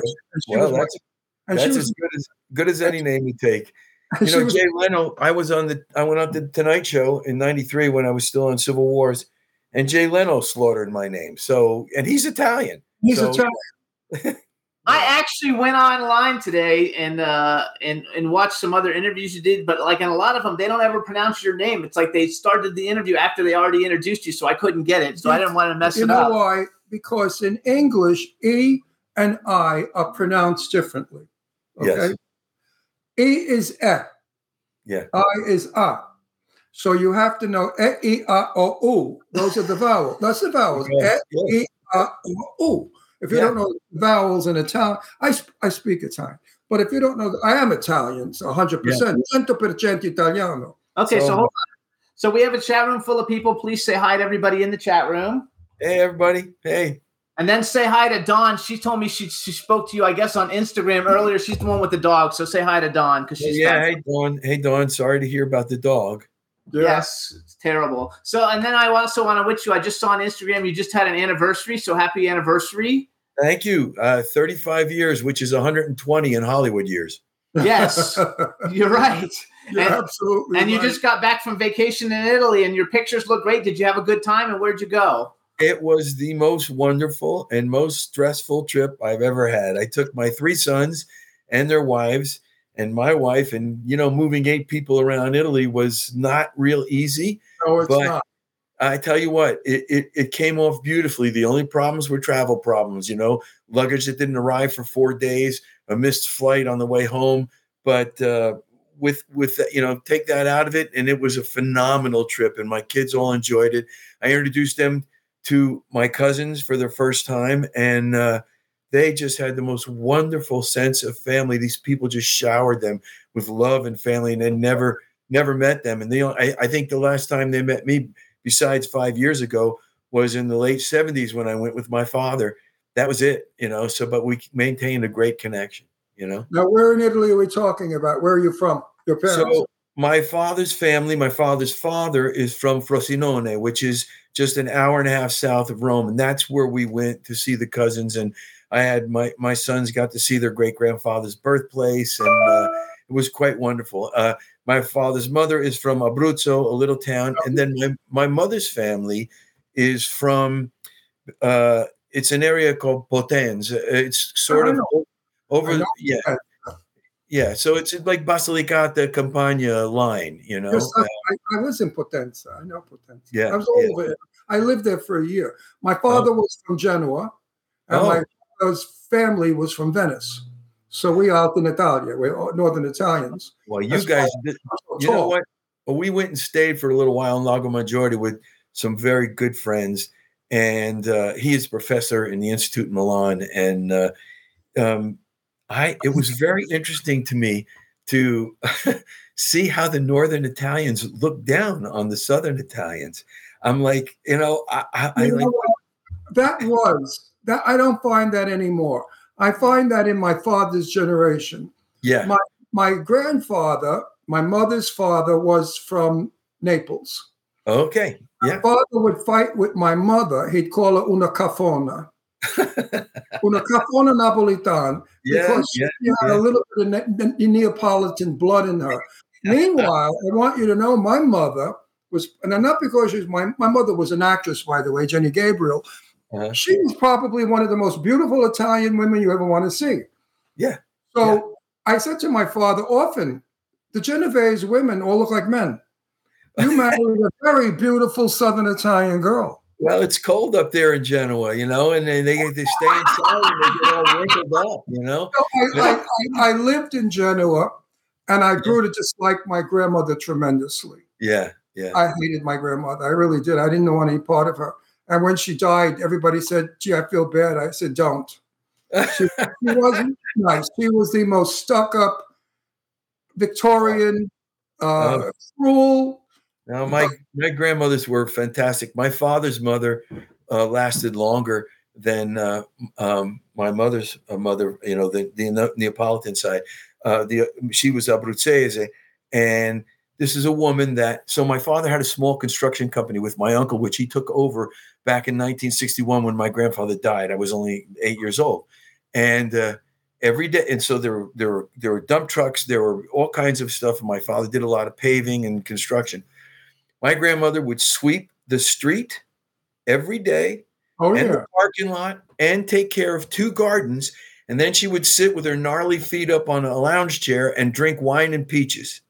Wine and peaches, right, right, That was the way she ended every day in the summer. And and what a storyteller. She was great. You know, she was just great, man. And and and uh and we, you know, we all loved her. My mother's mother was quiet, but she she was she was nice and, and sweet, but very quiet. But not my father's mother. Well, the Italian men always were the ones that um, ruled everything. They took over the, the dining room table when we Yeah. ate. And my father, I was not allowed to leave the table until he gave me permission. Yeah. And I would have to say to him, Papa, in Italian, can I leave the table? He'd say, Yeah. No, you to finish your food or whatever. Yeah. And you sat there. Today, they would say, Go fuck yourself. Yeah. Yeah. and just respect their parents. You know, no, I we, I was raised very Italian. My father was raised Yeah. by his mother, who was a Victorian. Don't forget, my Yeah. father was born 1905. So Yeah. in 1905, they were really old fashioned, Yeah. Yeah. and he raised me with all those. So how were you raised with old fashioned ideas as well? Yeah, you know, hey, listen, anal retentive New Jersey Italian Catholic. That was me, man. You know, uh, Where I were you was from? I was fourteen. Where, where were you from in Jersey? I was born in in a hospital in Morristown, but I lived and grew up in Boonton, New Jersey. Oh, because we have relatives in Tenafly. Okay, Tenafly is real close to the city. Boonton's about 25 miles outside the city. It's a great little town. A beautiful river runs through it. There are swimming holes and just it's an amazing place. Uh, in fact, my high school class just had a little reunion this last weekend that I couldn't make. But uh, but right from the top of the hill where I used to live, you could see the New York skyline 25 miles away over the rolling hills of New Sure. Jersey. In fact, uh, I I was I had already moved here, but my brother went up to the top of the hill and watched the towers fall from there. You know, it was Wow. just yeah, it was just amazing. It was you know heartbreaking and and you know, uh, but New, Jer- um, New Jersey is a very beautiful state. For those it of you who have never been to New Jersey, it's very green. That's why they call it the Garden State. yeah yeah It's a very beautiful state. We lived in Pennsylvania for But the five only thing about bad about Jersey is you can get in it, but you can never get out of it. well ever- that's you know You, you don't have signs that tell you how to get out. You know? Well, if you know if you like it, it's a good place to be stuck, isn't it? Where in Pennsylvania did you say you were from? Doylestown. we lived in Doylestown. We're not from Oh, there. I, I'm from Florida. I'm from Florida. And I- I'm from Brooklyn. He's from Brooklyn, but we lived in Doylestown for five years before we moved here. Well, I've been to Doylestown uh, four times. Um, I went to school, my undergraduate degree in business. I went to school at Lycoming College in Williamsport, Pennsylvania, and we played Delaware Valley College in Doylestown um, all four years in football. And so, you know, I know Doylestown pretty well. It was it was great. I like Levin. All right, let's go. I want to talk a little bit career. So first of all, No, I like this. Ah. People, you know, our audience, they, they all want to know about SWAT and shit. No, They're I- all in the chat I, room I- talking I know now. that. I know that. But that's just a few of the, the most of our viewers are, are They like everything. They're oh, they love the gossip. They're nosy. We're gonna get nosy on they this. love they love when we do it. so People don't want to know all your work. They want to know who Yeah. you are. They want Yeah. to think of you as a friend. And now Yeah. you friended five million people. There you That's go. Watch out. I can use the friends. because you're a nice guy. so And I- people I- like a nice guy. I like literally like I had no idea all the when I asked you to come on the show. I, I basically did it because I love SWAT and Uh-huh. I thought this didn't think the show is great and um uh, so I enjoyed it a lot and then I started like researching all the stuff that I've seen almost everything that you've been in like I've seen everything uh, uh, but I didn't just really realize it because I didn't know your name but now let's talk a little bit so so you're in SWAT I love the way I hated that you actually left SWAT Yeah, Me too. uh, I didn't Me like, too. but I like the way that you left. You know, they really they let you go out with the bang, and and there's like an episode or two episodes before you leave where you get into that big fight with somebody on the steps and stuff. Is that Yes. really you? Did you really do that, or is that yeah, like a yeah, yeah. I did all my own stunts. Yeah, I had a I had a stunt guy. He was great, but you know, I trained and I did the fighting and everything. Uh, you know, uh, because you know, as an actor, you want as much time on camera as you can get. The only thing I didn't do in that fight was fall down the stairs. The rest of it, I did. Okay, because there's a lot of like fight stuff, and like I like love the whole thing. We're actually um uh Ken- Kenny was in a movie of a friend of ours, and so was Lou Ferrigno Jr. Oh Um, yeah, we met both of them at a at the premiere for that movie, and Oh. um, I think it's a great show, and that's really what originally got me saying, "Oh, we should see if we can get this guy on the show." So I'm going to Yeah. brag for you a little bit, just for people who haven't seen. This is some of the stuff you guys might have seen Peter uh, in. Um, he's got so much TV stuff; it's not even funny. But I'm going to do it real quick. Station 19, The Rookie. Mom, Elementary, How to Get Away with Murder, Murder in the First, Two Broke Girls, Blue Blood, Sons of Anarchy, CSI, Harry's Law, The Big Bang Theory, Castle, The Glades, Rizzoli and Isles, In Plain Sight, The Mentalist, Cold Case, 24, Desperate Housewives, Boston Legal, Numbers, Las Vegas, Ghost Whisperer, CSI New York, NYPD Blue, ER, Providence, Monk, NCIS, JAG, plus all the more recent stuff like This Is Us, where he's on it a whole bunch of times. He played Stanley Pearson. Um, he was in uh, the movie Being the Ricardos, we saw with uh, Javier Bardem and Nicole Kidman and Ronny Cox, who's been on our show, and J.K. Simmons. Um, actually, you have such a huge thing. So, like, how long have you been acting? So I got my SAG card in 1987. Um, uh, before that, I was 12 years in the business world. I have an MBA. I was an advertising executive on Park Avenue. I love it. And what made you decide to like? Oh, I'm going to give this up now. I'm going to go be an actor.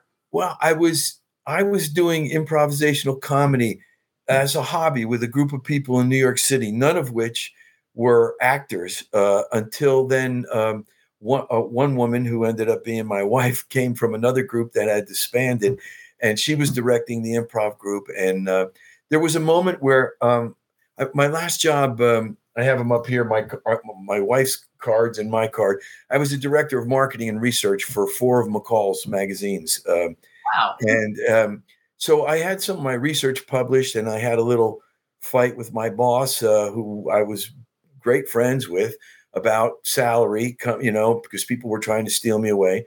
And my then girlfriend, now wife, said, uh, I think you could be an actor. And so I said, well, you know, I got a savings, I, I've got a, a trade, I got my job, I have my MBA.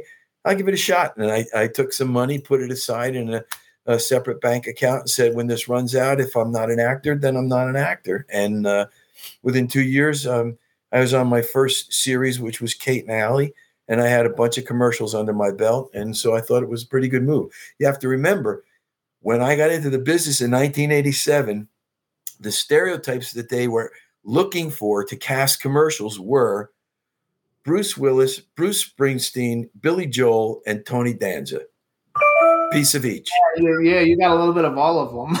So, so it was the right time, and you know, and I knew that it was the right time because I have, like I said, a, background in marketing and research and stuff, and I thought if it lasts beyond that, cool, and it did, and uh, and I was very lucky. And then uh, I, when I was on Kate and Allie, we moved out here and had our first son here, and then Steven Bochco made a leading man out of me with Cop Rock, and then my own show, Civil Wars, with Mariel Hemingway. Um, and you know, so that that's kind of it was really kind of Steven who bumped me up to the next level. Everybody loves Civil Wars because I posted that you were coming on the show, and like ten people wrote, "Oh my God, Civil Wars is like the greatest." You know, It was a great show, They- you know. eh, But at the time, it was it like it was like, like a few things that Bochco did. It was way ahead of its time. Uh, the network was that, that thought it was very dark and this, but it also, if you look at it, it was right on the cusp, right on the cusp of HBO and cable that's it. taking taking major audiences away from network television. It Right. was right within that two three year period where everything shifted towards cable. And look, the numbers that we were getting on Civil Wars, we'd be number one right now. You know, you know, with a few million, but. Uh, but it just happened to be at the, at the wrong time. So we had two seasons out of it. I loved it. Um, I loved being able to go from the character of, of, of sort of a bad cop in Cop Rock to this, you know, straight arrow lawyer um, in in Civil Wars. And You uh, actually danced with Mariel Hemingway at a club one time, didn't you? I hung out with her. Yeah, Marrakesh in the Ham. I used to go to the Marrakesh. You ever Yeah. go to Marrakesh? I, in the, no, I haven't gone, but I know the club. Yeah, and Meryl and I, Mar- Mariel and I would uh, dance all the time because we she liked the way I danced. And I Yeah. sat at a table, and sometimes like Truman Capote, there will always be some kind of celebrity person at the table. Yeah. And I thought she was probably one of the most beautiful women, seven foot four. I mean, tall Yeah. girl. no, no tits. I mean, she wore Yeah. t-shirt. No, no, Nipples. no. She just had nipples, no, no boobs. So Well, she, she, she like a took care of that. Yeah. No, but when I danced with her, and Yeah. she was in cut off jeans, so I felt like I was dancing with a gay boy Yeah. because she didn't look like a. She's beautiful, but I found her to be very, very disturbed in talking to her in depth. She would repeat herself and stutter, and you know, you work with Well, I'll tell you the truth. When. I we like her a lot. she's she has so resolved all that now. She has a partner who she really loves. When we were doing the oh, I'm show, talking about the wrong sister. Excuse me. oh, you're thinking about Margaux, yeah. I'm talking about Margaux. Oh, I thought it was Mario. no, I never met Mario. Margaux. no, at- at- Margaux. Margaux. Yeah, no, well, now that you know what, that just shows you that some of that stuff is hereditary. Look what her grandfather did to himself. Yes. And- Yes, I know, and I felt the same thing. You know, I didn't want to ever say that to her, but No. I really got to know her well because we Yeah. had we, we hung out, and I was so tempted to say to her, "Please get some kind of help." yeah, Because I'm afraid you do what Dad did. yeah, yeah. No, He it's did. uh, He yeah, did. yeah. Um, She was No. a lovely girl. Now it Yeah. makes seven foot tall because the Yeah. other one was little. No, no, Mariel, Mariel was close to six foot. In fact, that Was was the first time in my first time in my career that I wore lifts. My the the costumer the uh, came over and said, "Hey, um, you know, Mariel's getting tired of wearing flats. Would you like some lifts?" I went, "Hell yeah!" You know, I, I would love to be. You know, I had no idea she was that tall. I thought she was much shorter, but Margaux was about six foot two. So wait a second though. So you're you're like a big jock though, right? Or you were a big jock growing up. Like what sports did you play? um, in high school, I um, uh, football, wrestling, and baseball, and then in college, I was supposed to wrestle, but I didn't want to lose weight anymore, and I ended up starting um, uh, on the varsity my freshman year a- at this little Division three school. So I played only football after that, but um, I did pretty well in wrestling. Um, uh, you know, I made it to I was second in my district two years in a row, and uh, and uh, I'm using it to segue into the fact that because I saw this Oh. picture online of you in your wrestling outfit uh, with Kim Cattrall, and you're on one episode of Sex in the City, which I'm going to assume you had sex with Kim Cattrall. Uh, Yeah, Yeah, well, actually, the executive producer, uh, Michael Patrick King, called me and he said, uh, "Hey, um, how'd you like to do uh, five sex scenes with Kim Cattrall?" And I said, "Nah, I got to wash my hair." You know, uh, so I said, "I said you fl- you fly me out, you fly me out, and you know, yeah, I'll do it." So they flew me to New York, and it was such a great experience because Kim was like thank you for doing this. She says, it's so good to be working with a real actor. She goes, you wouldn't believe some of the guys they bring in here sometimes and so on and so forth. And um, so there were five scenes and I the, the director was a little odd. It, it, he played the, char- the character I played was a uh, was a, a NYU wrestling coach. So these five scenes were going to be all wrestling moves, and that's one of the reasons my friend Michael King hired me because he knew I wrestled. So they they started showing me this this sheet of all these Kama Sutra positions. I went, well, I'll do what you want, but that's not wrestling, you know. And uh, and um, so at one point, uh, I don't know, I don't know what this guy was thinking, but at one point, Kim's storyline was that psychologically in that episode, she began to have uh, trouble climaxing, right? So I said to the director, I said, you know, why do we have to suggest uh, intercourse? I said, I can lift her up like this and we can suggest something oral, you know? And Kim goes, Oh, I love that idea. and and the director goes, uh, no, uh, no, I, I don't know. I, I'm not. He, he was so uncomfortable, you know. So we passed on that one and did a few things. But um, one of the other things that happened was f- for all the people that play this role with Kim, she had this cup fashioned. It was like a, it was like a bra cup that had clear plastic strings on it, like a jock strap, and it was a, slightly pliable, right? So at one point, the two of us are going at it, and the cup like collapses it and then pops back out. And Kim goes, Whoa. I go, That's not me. That's the cup. I said, I said, You know, she said, Well, maybe I liked it. I said, Well, I hope you do because we got about six more hours of this shit. So, you know, and and I told her, um, I had one other, I had one other uh, job where I was completely naked. It was hardcore boning on the floor and all that stuff. That was a really dangerous one. That was a Tales from the Crypt episode, and and in order to try and ease this the, the set and and my the my actress, my co-star, I came up with this phrase out of nowhere, and I said the same thing to Kim. So I said, "Listen," I said, "before we get started." I would like to apologize ahead of time for the presence or the lack of a response to this situation because because I'm no hero and you're not ugly. You know? and she Kim goes, "Oh man, I've never heard that one." I go, "Good, then you know I'm original." You know, No, that's terrific. But we. I, I ask a lot of actors that have uh, love scenes with fabulous, sexy women, and a couple of the guys said they got an erection and they kept going because you know why didn't you wear the man strap? The man strap is a, is like sort of a um, cup with adhesive, and they stick it to your uh, pubic area and under your testicles. This Right. way, nothing is touching the woman's vagina. right? Well, that's what I had on, but it also had clear plastic straps like a jock. So you right. couldn't see it on camera, you know. But the But- first one in Tales from the Crypt, I was not, and it was, it was the room was starting. You know, it was a small crew. They brought this the crew down for this these shots, but I mean, the room was starting to, you know, smell like sex, and and and the director Bill Malone, who was a great director, went on to do a feature for those people. Um, he said, "Listen, I, I just want to get." I, I said, "No, no, you you got it, you got it, right?"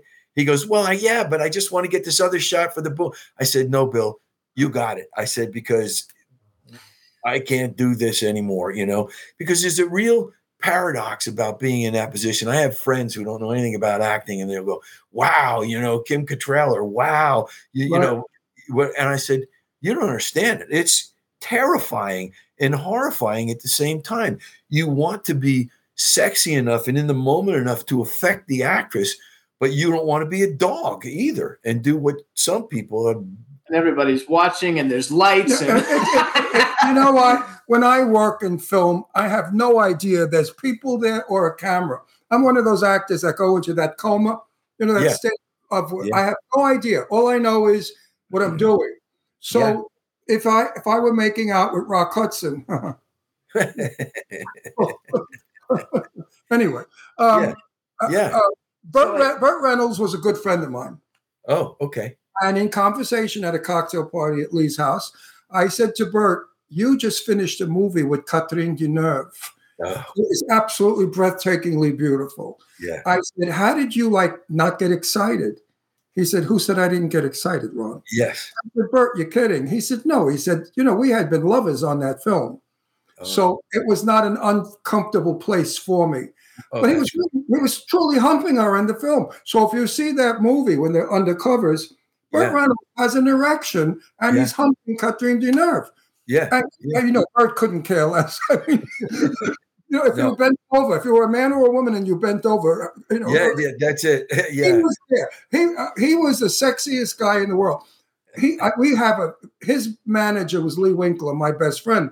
So we Oh. used to go up to the house on Sunday up in Charles Place, and I would just sit and bullshit with Burt out on the patio by the pool. Well, he loved to talk about sex. That's all he ever talked about. Yeah. That's all I ever talk about. So the Yeah. two of us really so they had, got along we great. had such conversations. He said to me another time he had to make love to one woman, but he had to tell her to go wash because she stunk. Oh, I mean, you know, so Yeah. it, it's really very, very um, That's Yeah. We both knew- di- di- different when you're working a sex scene in a movie. we both knew Burt Reynolds differently before we knew each other. Right. Because Burt Reynolds' brother was my high school football coach. oh, no kidding.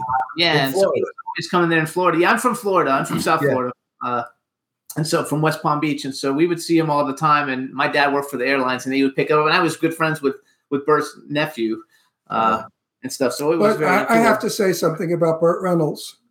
I have met many, many a movie star, but I have never, ever met one as down to earth and conceited at the same time. Yeah. He had that so well done. I mean, he'd Yeah. pass the mirror and throw kisses at himself in the mirror Yeah.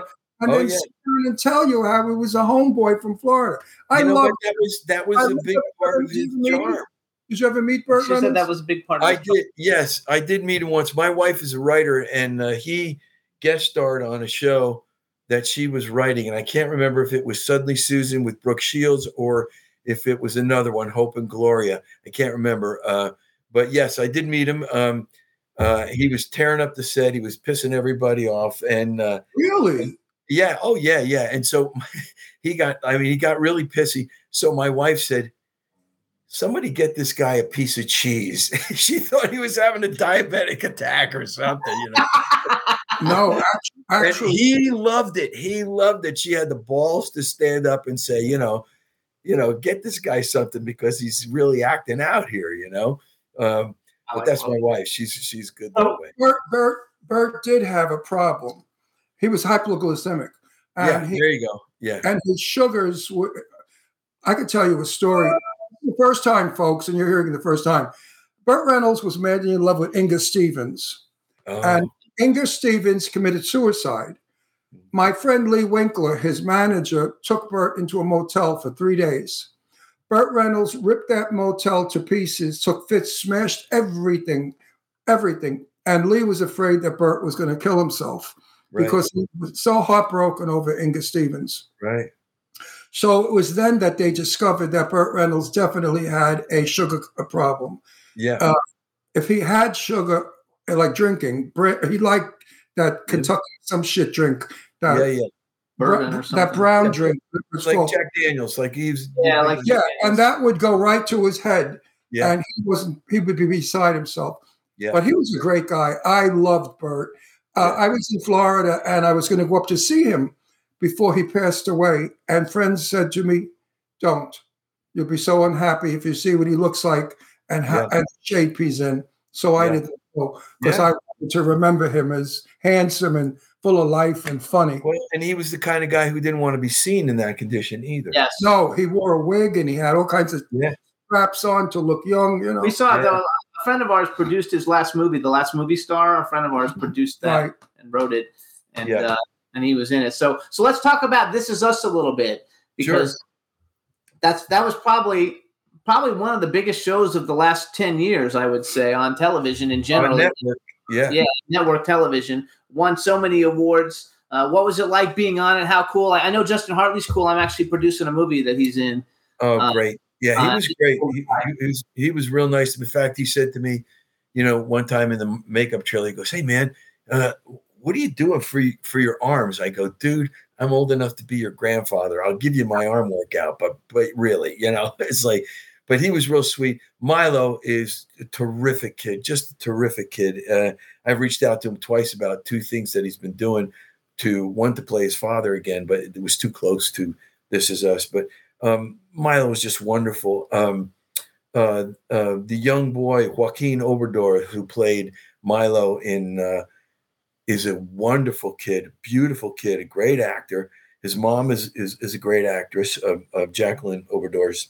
Um, the set was just amazing. It was, you know, when when I had I, I did two episodes of the f- the last couple episodes of the first season of This Is Us, and then I got SWAT. Uh, and as a regular, CBS wouldn't let me do um, This Is Us that year, which really kind of pissed me off because uh, I had already established the character and so on. So kind of skipped the year in the second year, and then in the third and fourth and fifth year, I, Yeah. I, I I came back.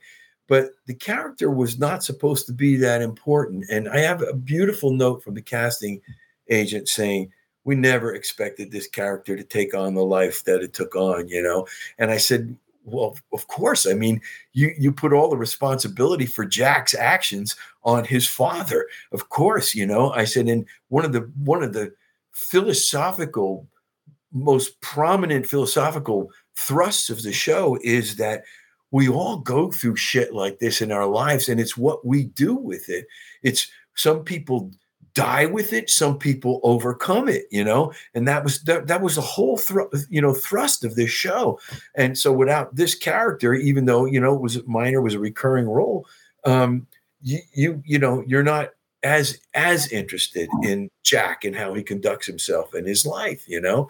Um but the set was amazing. They they did they aged me back 30 years you know? I'm I, I, I showed my wife. I sent a picture to uh, my wife from the trailer one time where they had taped back my turkey neck and done a little bit with my eyes and gave me a little wig and stuff.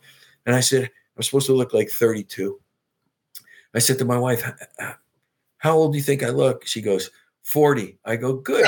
Because I said, "Good," because this is 1949, and everybody who was 30 looked 40 at the time. Oh, it's true, it's true. I, I, I'm, in, I'm in an upcoming movie, and I play the father to a very big movie star who is about how old? 60? He's 60 in real life. 60 in real life. Yeah. And they're worried that I look too young to be Yeah. his They're going to age him. So they're going to age. I'm 83, and they're going to age me. What the hell did they going to make me? 100? Yeah, I- yeah. Oh, so wow. it's really funny how how how what you look like can hurt your performance. Well, yeah, and, you know, and I I enjoyed it, and and I I was glad that they wanted to take the time with this character because, and that's when I started to feel like this character was significant to them when they started, you know, just for one scene or two scenes, not a whole episode, calling me in and doing this major like two and a half hour makeup job on me. That's when I knew that they were invested in the character. It wasn't just a, you know, a passing thing, and. uh and I, and I loved it. I loved working on it. Everybody was was really wonderful. And Ken Olin was one of the executive producers. Ken and I uh, actually were Bochco boys. Uh, he started out with Steven before he got um, 30 something, right? 30 something, yeah. And I told the very first time that I filmed something, I told Ken a story, and you you were talking Ron about uh, about good people in this business and you know regular people. Um, at the Emmys in 1990, maybe it was, I think it was 1990.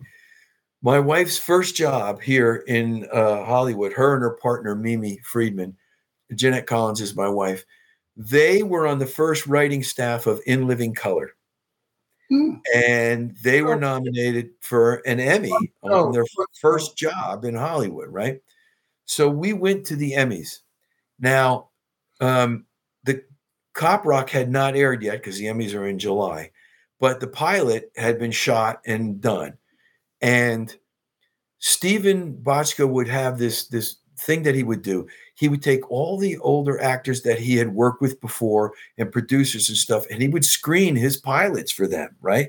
So uh, Ken Olin, uh, who was now, you know, that year uh, of the Emmys, thirty something, just wiped everybody out. It was it was the big Yes, It win. Yeah, it was a great show, and and actually Melanie Mayron's a personal friend of ours too. But um, but so here we are at the Emmys, and and we're sitting at the governor's dinner or whatever the hell you call it. My wife and I, and we're sitting close to the door because you know it was it, wa- it was a new show and nobody knew. And all of a sudden, the thirty something cast walks in the door to go to their seats to sit down, and Ken Olin leans over me and grabs me around the head and whispers in my ear, I saw you work in Cop Rock. It was fantastic. And I said to myself, if I ever get that big, if I ever get that kind of power, that's the way I'm going to act. That's Very that was right in the middle of his biggest moment. He just leaned over for a minute to tell me that he saw my work and that and I told him that. He forgot completely that he did it. I said, Well, of course you would forget something like that. But I never did. I said, and it's something that I carried with me and I, I've I've done, you know, numerous times just because you showed me the way, you know? So, I want to ask you a question. okay. Yeah. This pisses me off. I watch TV, everything, all our friends, everybody that's in a film. So we watch two films a, a night, every Yeah. night. Why are people no longer projecting when they speak? You project, I project. What is with this shit? I, you know what? I, I, I, I think a lot of it has has come about in the last twenty years because of the way uh, music has changed, the way. Uh, uh, uh, whispering, you need to whisper. Everybody whispers in the world. no, I mean, it just, I, I don't know. People are just, they speak faster. They're less emotionally involved. People are less emotionally involved with what they're saying now. And, and, and, and so, you know, it's, to me, I, I, I don't get it. I, I just, once I'm so lucky to get a character to sink my stuff into, I, you know, I pulled like, like I'm sure you do. I pull every emotion I can out of it. And that just, that's projection without trying, you know? No, Uh, but you speak clearly and you project when you speak, and that's what you should do. Now, every movie that I'm ever in, I play an old bag. So it's okay because I'm supposed to sound the way I do. yeah, yeah, Because people of my generation spoke this way.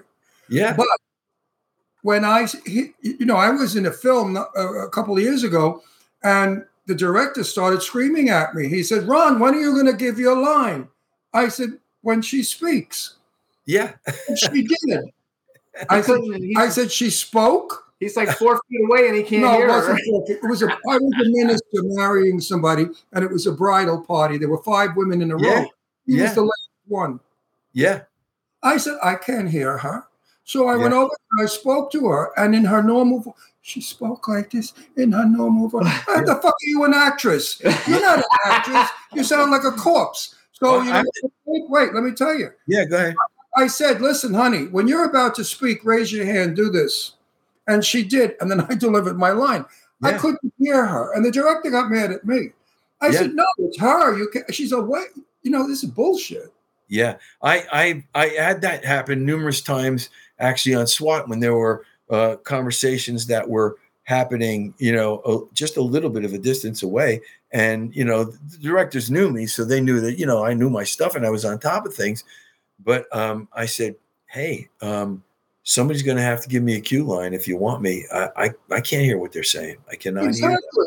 No. And it, So, it, hang on, screw- it so screws you up as have a five minutes. It screws you up as an actor because you're making momentum. I work like probably you do. I don't act. I am the character. Yeah, that's what you want. become. I become. And when I become, like I said before, I'm in a coma. So Yeah. everybody best be at their hey, I'm in the business 64 years, 65 Yeah. years. You know what I mean? I know what the fuck Yeah, I'm saying. But these young kids I work with, oh my God, that's what Kim Cattrall meant about Yeah. Sex City. Yeah. Working with all these young kids, first time is you Yeah. could scream. You could So wait, scream. I want to go. Two things. Number one, first thing is, do you have? I collect action figures. Do you have an action figure for any film or TV series you're on? Have they ever made an action figure of you? 'Cause if Not you a don't- me. Nope, never Okay. got one. You know? I always go looking then right after the show. and if somebody's also, been on has an also action for figure. the ladies, for the ladies in our Yeah. viewership, oh, they're all freaking they out all want to see the famous arm. Well, I don't know if you can see it. Yeah, you can see it. They That- like freaking like love you. that's the famous arm women. They like love it. All the Oh, women yeah. are drooling over you in the And, chat and the ones that their batteries died in their vibrator are so Yeah. upset. Okay, so here's a question because we've got four minutes. Here's a question Okay. I like to ask all the actors. So you've already worked with everybody because you've got everybody: Meryl Streep, Shirley MacLaine, everybody. So Oh, sure. So, uh, wait, well, I we only have four her. minutes. Okay, hold She's on. She's a doll. Okay, Sure. so so bucket list, male and female actor you haven't had a chance to work with yet that you would like to work with, and then um, uh, if you could have ever been in any movie ever in history, what movie would you have liked to have been in? Okay. Um, bucket list male actor would be Robert Duvall. Oh, awesome! Love to work with Robert Duvall. I mean, current actors, of course. There's, you know, would love to have worked with, you know, with Cagney and and, and those Right. guys. Sure, sure. But in reality, if I if I had the chance and it, was open to me now, that would be a, a guy, right? Um, female, that's a tough one. Um, I, I, man, um, You Well- give me one if you want. I, you know, I, I, I, I would like to work with with uh, Catherine Zeta-Jones. Oh, yeah, that's a good That's one. because she's beautiful. Looks She's Italian. beautiful and she's intense, man, and she loves old men. And she looks Italian. Is your wife Italian? No, she's uh, German and French.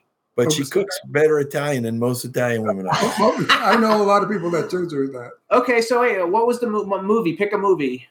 Yeah. Um, well, uh, to, to- would, uh, would I be able to be the lead character? Yeah, you can be you can be the character in any Whatever movie you like, want. it's your All right. fantasy. I, would- I, I would. I would like. I would like to be uh, uh, the lead character in The Natural. Oh In The wow, The Natural? That's Robert Redford, right? Was Yeah. the lead Yeah. The Natural. It's a baseball movie. I know that. Great and movie. and, uh, and and and it also had award-winning score from. Uh, um, uh, oh God, he did. Uh, he won the Academy Award also for. Um, Jesus, for that animated movie, I can't believe it. Do you like sport, do you like sports movies a lot? I, I, I don't play any sport. I used to play tennis, but I like like Yeah. Mystery Alaska. I don't know. There's a couple of them that I like a lot, like the hockey I, one. some sports movies I like, you know. I, I mean, uh, I, things like that, like the natural or fantasy. I, I I grew up watching um, uh, Burt Lancaster play uh, Jim Thorpe. Jim Thorpe was my hero.